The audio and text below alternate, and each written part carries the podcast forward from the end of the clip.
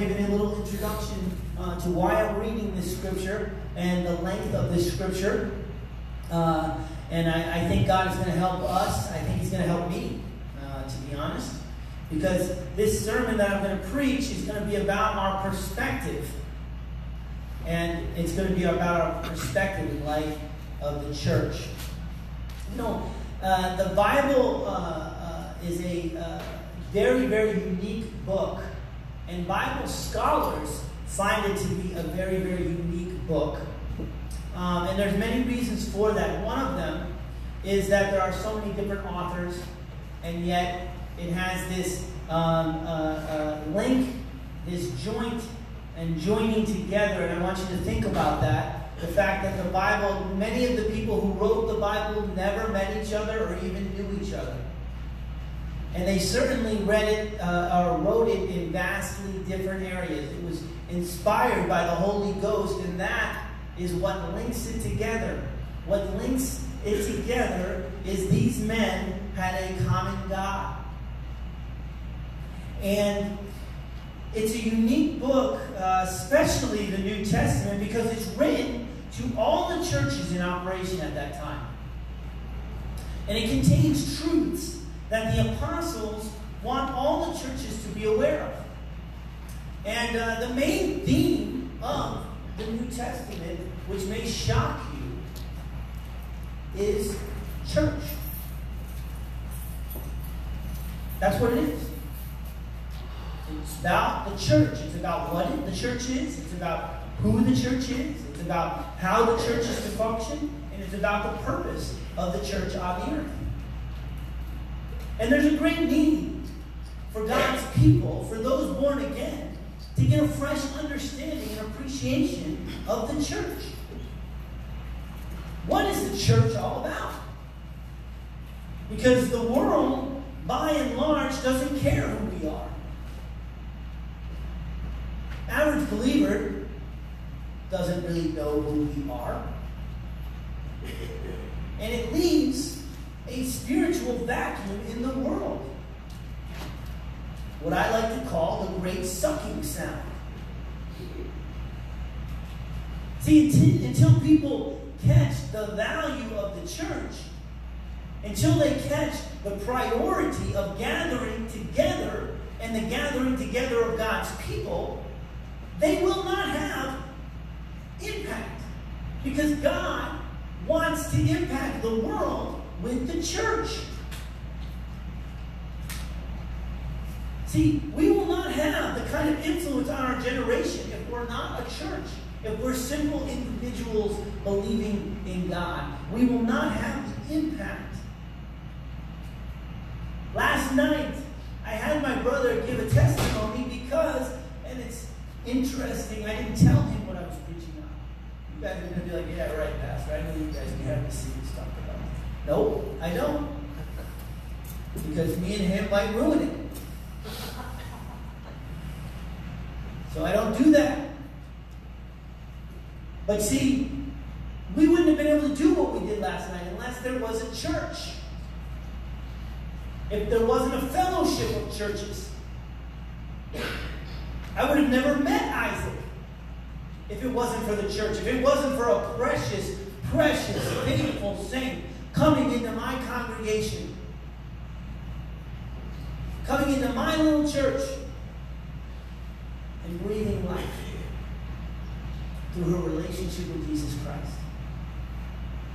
And then eventually I got to meet Isaac, and he basically said, I'm good, bro, leave me alone. And we've been friends ever since. See, it's more than just a club, though, too. And the effect of the church is more than just a club. See, until we come to a place where we're able to say that the church is the most important thing in my life, we are lacking something. I want you to think about that little question or that, that fine comment that I'm making. Because it's a very pointed comment, isn't it? But I mean it from the bottom of my heart because it's what the Bible teaches. Attitude. It's important. Some people have the attitude that it's not that important.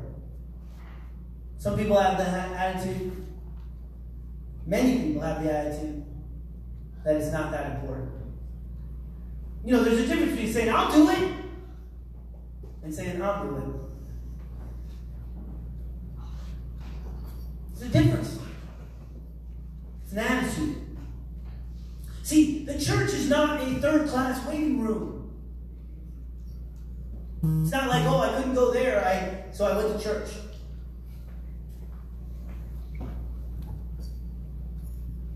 Where we wait for first class accommodations in heaven. It's a dynamic community with eternal significance and the purpose of God. Church of God's goal, well, the church is God's goal for mankind. Let's look at our perspective and let's view the church in light of God. We're going to read from Ephesians, verse 1. It says, Paul, an apostle of Jesus Christ by the will of God, to the saints who are in Ephesus and faithful in Christ Jesus. Grace to you and peace from God our Father and the Lord Jesus Christ. Blessed be the God and the Father of our Lord Jesus Christ, who has blessed us with every spiritual blessing in the heavenly places in Christ, just as he chose us in him before the foundation of the world, that we should be holy and without blame before him in love. He's speaking of the church. Having predestined us to adoption as sons by Jesus Christ to himself, according to the good pleasure of his will, to the praise of the glory of his grace by which he made us accepted in the beloved. In him we have redemption through his blood the forgiveness of sins, according to the riches of his grace, which he made to abound toward us in all wisdom and prudence. Having made known to us the mystery of his will, according to his good pleasure, which he purposed in himself, that in the dispensation of the fullness of the times he might gather together in one all things in Christ, both which are in heaven and which are on earth in him in him also we have obtained an inheritance, being predestined according to the purpose of him who works all things according to the counsel of his will, that we who first trusted in Christ should be to the praise of his glory. In him you also trusted after you heard the word of truth, the gospel of salvation, in whom also, having believed, you were sealed with the Holy Spirit of promise who is the guarantee of our inheritance until the redemption of the purchased possession to the praise of his glory. Therefore, I also, after I heard of your faith in the Lord Jesus and your love for all the saints, do not cease to give thanks for you, making mention of you in my prayers. That the God of our Lord Jesus Christ, the Father of glory, may give to you the spirit of wisdom and revelation in the knowledge of him.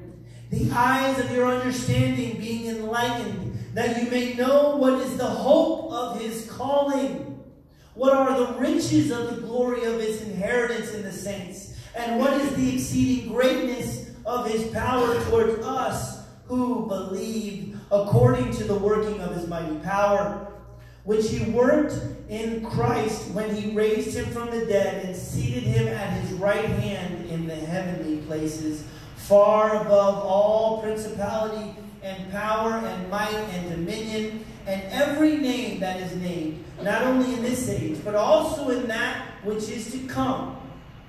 And he put all things under his feet and gave to him to be the head over all things to the church which is his body, the fullness of him who fills all in all.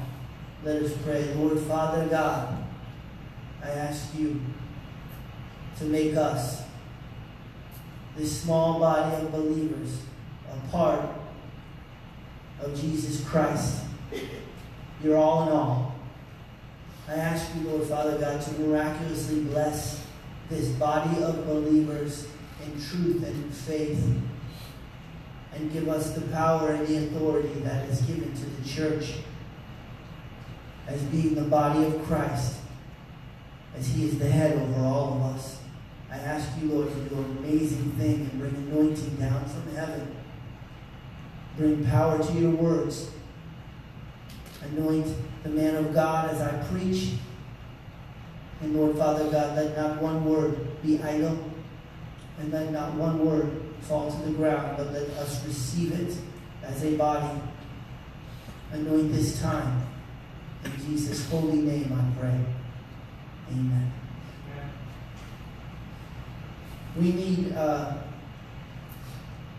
to be the body of Christ. Because God's eternal purpose on the earth is that the average believer is not average, but that the average believer in the body of Christ is a manifestation of all his power. See, the average believer now sees that in any place where they are is where they are. Maybe they see a great move of God being in a great crusade, or being in a Christian performance, or in a TV studio, etc. And they look at themselves and they go, We're kind of rinky dinky. By comparison, this looks kind of dull. And the tendency is to make it seem unimportant, the average. almost like you have to make apologies for church, right? Like if I want my brother to come to church, I got to be like, oh, Jimmy, you know, I know you don't like vegetables, but they're good for you. They taste good. It's good for you, don't worry. We'll put some cheese on. And if that's your mentality, You know, someplace you've made a severe departure from the Word of God.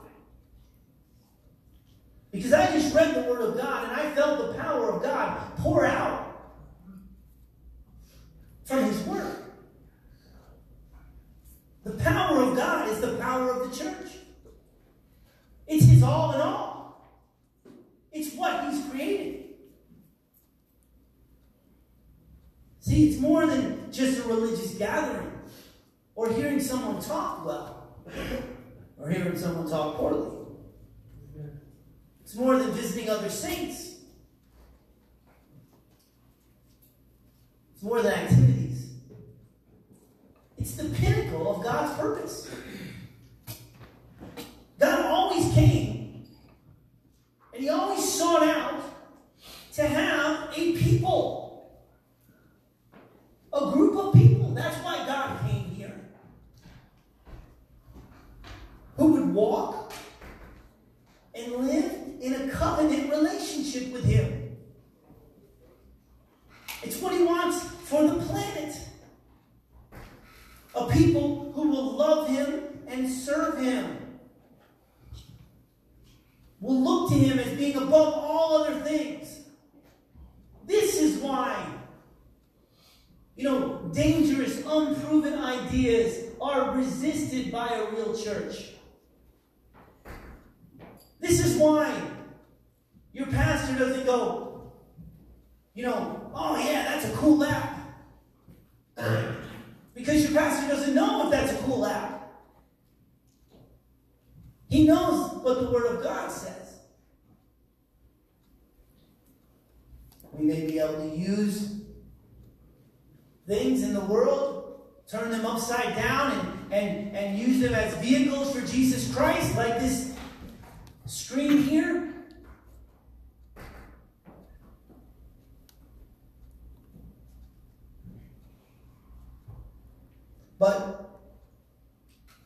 must remember what the purpose of God is. Matthew 1's referring to Jesus' birth. He says they will, it will save people from their sins.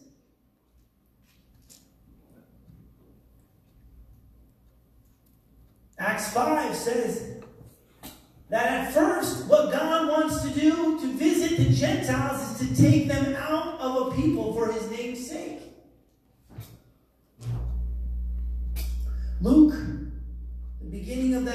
Says to make ready a people. That's what John was doing when it refers to him. To make ready a people and prepare them for the Lord. God's purpose is not revolved around a single person. That's what I'm trying to get at today. See, the singleness of you is what makes you seem, you know, judge things and put them in the wrong perspective. Rather, God is looking at a people. He's always thinking in corporate terminology. This is why Pastor tries to get you to pray corporately. I'm not going to go too far down this road, but you have to learn to pray together. You can't just pray by yourself. You know what happens when you pray by yourself? You end up being like Elijah. It's not in my sermon, but you know, that's what he, he was one of those guys who prayed by himself. And then he goes to God when things get tough and he says, just kill me because there's no one good. And God goes, I've got a remnant of people. Go here, here, and here. They're all waiting for you. He didn't know there was a church. I wonder why. Because he wasn't seeking it. He might have been hoping for it, but he had no idea. Why is that? Why did the prophet of God have no idea? It's because he didn't have a revelation from God. God had to tell him. And sometimes he tells us corporately. Revelations 21, verse 1 says, Now I saw a new heaven and a new earth, for the first heaven and the first earth had passed away. Also, there was no more sea. Then I, John, saw the holy city of New Jerusalem. It was coming down out of heaven from God, prepared as a bride adorned for who? Her husband. And I heard a loud voice from heaven saying, Behold, the tabernacle of God is with men, and he will dwell with them, and they shall be his people. God himself will be with them and be their God. No Bruce Willis. No Arnold Schwarzenegger. The people. It's men like me and you. Not significant men. Doesn't say Moses. Oh, I saw Elijah and Moses. No. It says it was with men. See, the revelation, how this book ends, a revelation of the will of God, the purpose of God. It's His church. We're holding the tabernacle. All of us here today. See, and Paul is trying, in his letter, writing, he's reinforcing this. That God's will and revelation is not to you personally, although personal things are happening, but it's to us as God's people. See, I will never know the purpose of God or catch what God is trying to do till my life is immersed in the body of Christ. God's will ultimately known only in a corporate dimension. We are members one of another. We need to be careful how you, or how we, or even how I view our church. How we look at our time together. It's more than a schedule. It's more than sermon notes. It's not just a flash. As though every time we gather together, we have these great feelings, right? Powerful experiences. Many of us here have seen miraculous things happen in our church services, haven't we? Right? Most of the time, truth is we don't feel anything. That doesn't take away from what we're involved in. Did you feel something real inspiring, Dan, when you were picking up all those chairs and putting them in the church van uh, after Easter? Did you just feel the power of God washing over you like you smashed your thumb? Boy, that sounds like ooh, that's powerful. That's powerful. We spend a lot of time doing that stuff, don't we?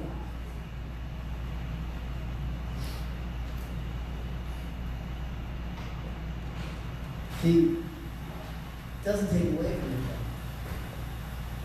See, the calling of those called to the church, something I want you to focus on. The calling. He uses this word, the calling.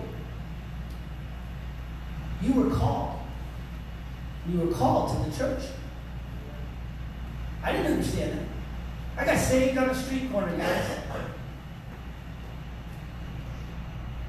Got saved on a street corner. I was walking down the street corner and God touched me right there. Saved me. But you know, I went right back to my sin. Just took a few weeks. I didn't forget about God. That led me down a path. But you know where the path ended up? In the knees of the church. On my knees at an altar. I'm right about where the chorus is sitting. It's where I was. But see, we have to understand that the church is not a structure, is it? It's not. It's not. By definition, it's not a structure. Rather, what church means is the assembly together of the called out ones. People called out together. That's what the church is. With or without a building. Why is the church more than the program or the denomination? More than the music groups? The things we think that we like? Or the things we think we don't like? You know how many people I've seen walk out of church because they don't like something? Or because they like something else? I had someone walk out of church, go into our church for years, because we preach altar calls where we actually tell people that if they're not right with God, they need to repent and get saved. And that we do it with conviction. And sometimes people raise their hands that were like in church for a few months. Oh my God, if they were in church for a year and they raised their hand, that, that's horrible. That just makes everyone feel bad. Can't they do that in their closet or something? They should be able to just do that at. Maybe they could, maybe they could go to pastor and have a meeting afterwards. No. You publicly confess your sin. And if God is dealing with you today, you publicly come to the altar and you raise your hand and say, God, I need to be born again, again, again, again, again. Amen, amen, amen.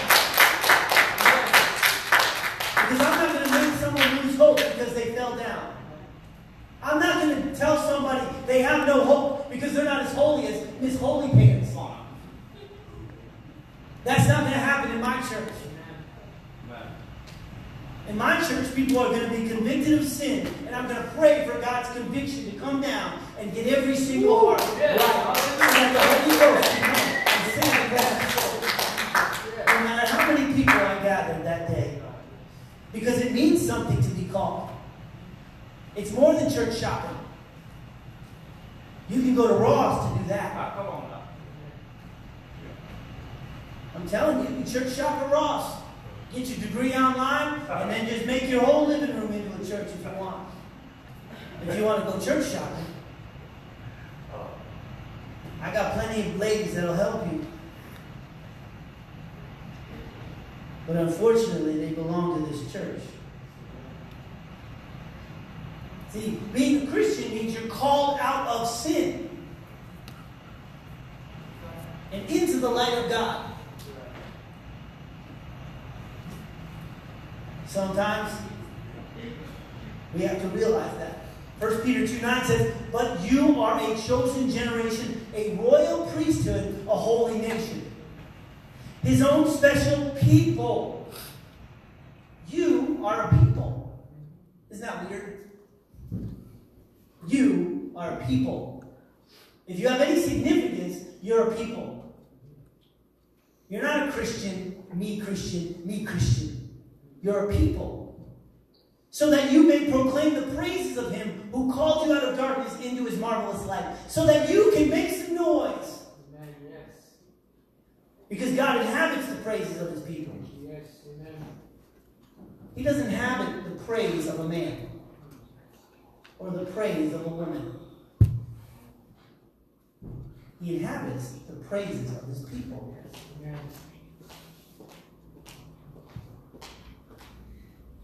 It means we don't live the same lives as before. We must forsake them. This will make church work for you.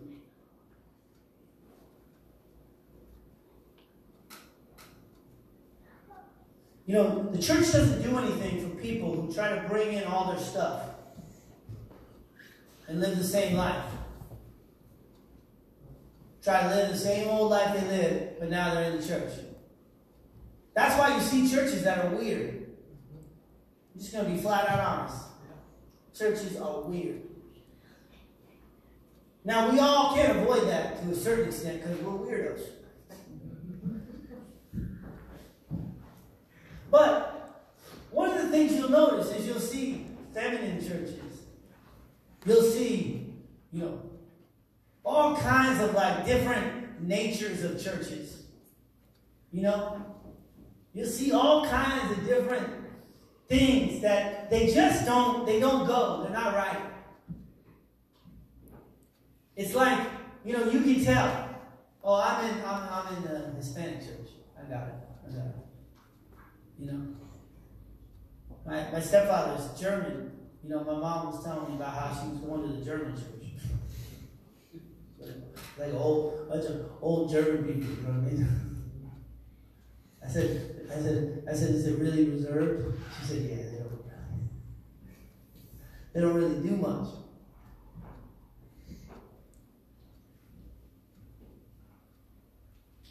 See, you can't do that. You can't just bring all your stuff in. See, we're called into a relationship with God. And our greatest problem is not really believing. That's not the big problem. It's remaining near to Him, it's remaining with God. That's the problem. We're able to love Him and then slowly drift away. That's how we are with God. See, we, we have a difficulty. Have you ever noticed how you have a difficulty maintaining fellowship in prayer? Some of you are like, I have no idea what you're talking about because you're not praying at all. But if you do pray,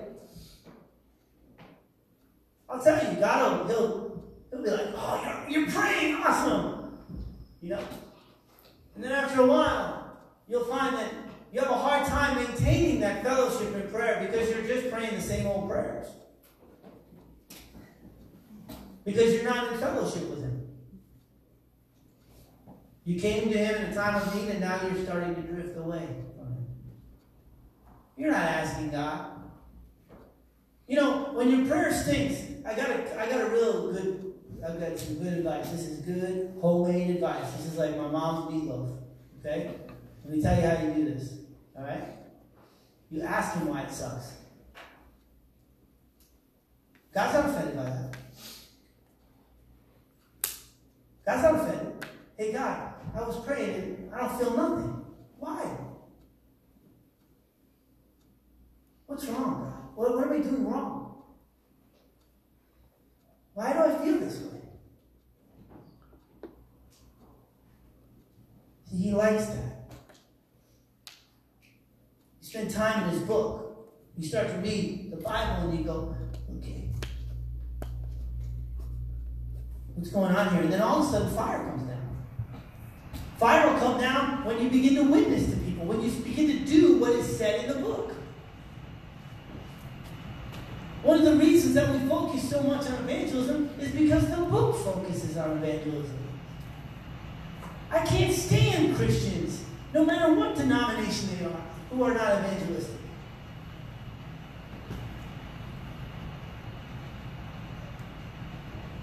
Because book focuses on that. And because that's where fire comes from. And then all of a sudden, you come and you worship Him, and it's heartfelt. It means something. I can't tell you how many times I have witnessed to people. It didn't even go that well. But then as I worship God, I begin, those people begin to come into my heart. God begins to deal with me and help me. See, the Bible says that God is faithful by whom you were called. You were called into fellowship of his Son, Jesus Christ our Lord. That's another thing. Make sure you're praying to Jesus and not just God. Because God can become a lot of things. God can be like, oh, I'm, I'm having some cloud talk with God. But Jesus, he's different, isn't he?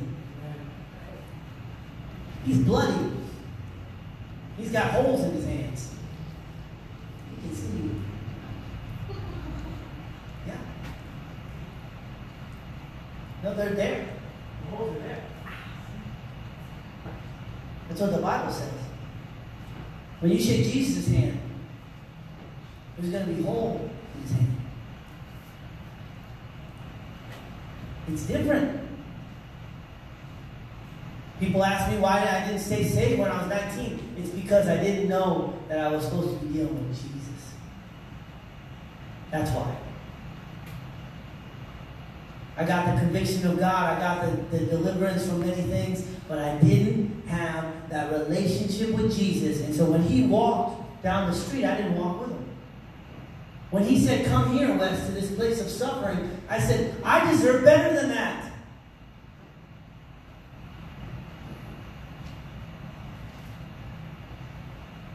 And I lost out on what Jesus was doing through the church, which is calling you to a future inheritance. Hebrews says, Therefore, holy brethren, partakers of the heavenly calling, consider the apostle and high priest of our confession, Jesus Christ. You confess Christ Jesus. Tell people how you're right with Christ Jesus, you confess him. I put him on that cross. We all did it. Now we worship him because he forgave us. And he paid the price for our sins. That's what we do. And he gave me hope where there was no hope. He showed me that I could live differently. I'm not attached to these things anymore. I'm called I'm, I'm called to what is beyond these things. These things that are here, they're, they're, they're nothing. They mean nothing. I'm going somewhere beyond these things that are here. Even makes me miss ice cream, guys. Sometimes I don't have ice cream at night. No, can't afford it. Can't afford it. And I go, you know, I don't sit there and, well, maybe I moan a little bit, but I still do it. Sometimes I get too home, I get home and it's too late for ice cream because I've been out evangelizing or doing something else. But I do it gladly. Because this final point I want to make tonight before we or this morning before we close. Hopefully I don't preach till tonight. We'll see. that He has called us together. Us together. All of us. Even Dan. He's called us together. It says in Deuteronomy that we are a holy people. We're called to a, be a special people above all the people on the earth. That ought to mean something to you when God grafted us in as Gentiles. You know, you want to have a cure for for uh, for uh, uh, what do you call it, Napoleon complex? Although I heard Napoleon wasn't that short. Somebody, some short guy was coming in. No, you got an inferiority complex? You get nervous?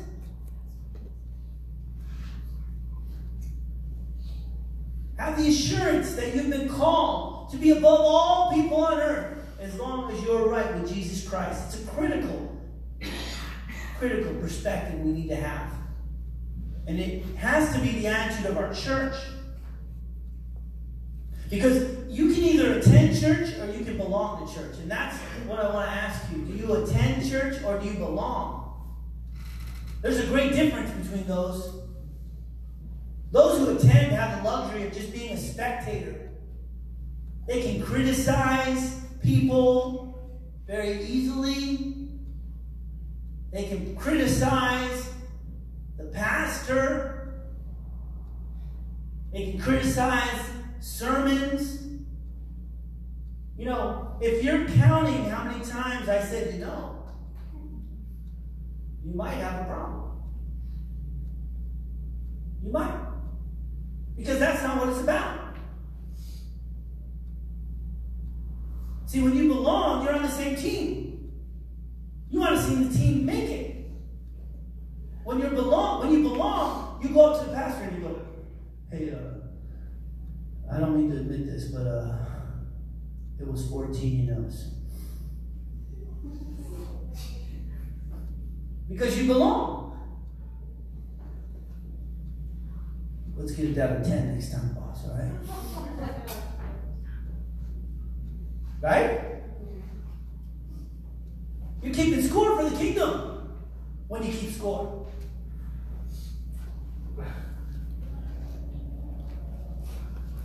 You know, you're a part of the body.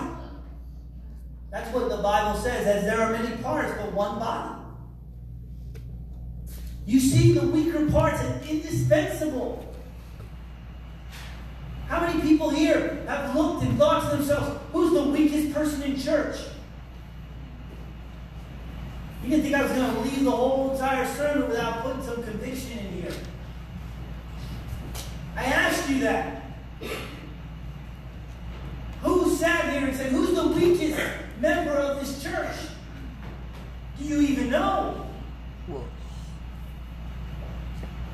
Well, you know, that's how foot gets infected. It is. That's how you lose a toe. All of a sudden you can't walk anymore. I didn't know the toe was important. Right?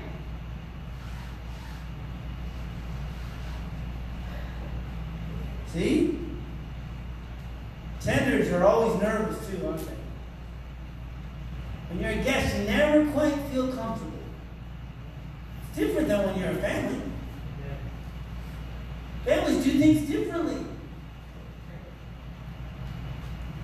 When you're a guest, you don't know what's going on. You don't really know what's going on. Tenders can't handle spiritual confrontation.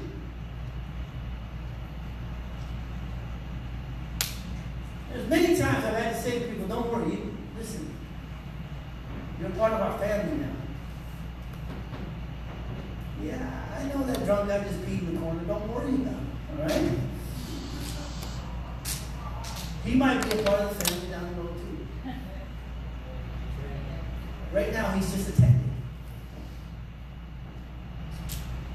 Right? See, we live in this generation that is, is falling prey to the devil's strategy to make you feel alone, to make you not feel a part of the body. You know, an unattached generation. Make the relationship more casual. Hey, can I have some Novocaine? I'd like some Novocaine. I don't want to feel the pain. You need to more. You need to do more than just attend week to week. And I want to challenge your perspective. Have you gone from member to attender to member to attender? Or do you truly belong here today? Because God wants you to belong. He wants you to think about the needs. Because we are the pinnacle. Sometimes we don't see this. We think things are a little inconvenient. We know it's important, but it's not being as important as God is. You know, you ought to love the church as much as Jesus did. He died. He gave himself for it. He sits up there humbly watching the church do all these horrible things. I said it. He sits up there humbly watching the world just disregard him, turn him into a story. The Bible says that as the church, we ought to love him as much as Jesus does. And he doesn't lightly use those words.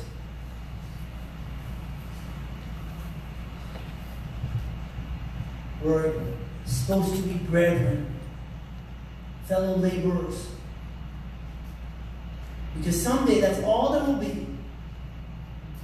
You know, if you're having trouble with church right now, I want to tell you, Jesus is coming for his church. And that's where he's going to end up. One day we're going to stand before God, and we're either going to be in church or not in church. That's what the Bible says. Someday, that's all it will be. Because this is his all in all. This is the pinnacle of humankind. This is the pinnacle of mankind. And we're losing that every day. It's a place where we belong with our faults, with our frailties, with our weaknesses. And I ask you this morning will it become the most important reference point in your life? Will be where you learn virtually everything you know about God, about righteousness, and about truth? Because the promise is for us corporately. I'd like every head bowed and every eye closed in this place. I'd like us to take a moment, just a moment this morning, in reverence to God, in reverence to those around us. Just take a moment to express the gospel of Jesus Christ. The Bible says that we are all sinners and that the wages of those sins cause death separation from God. That distance that you feel from God, from His Spirit, can be bridged by the blood of Jesus Christ and the blood of Jesus Christ alone. And the Bible says that if you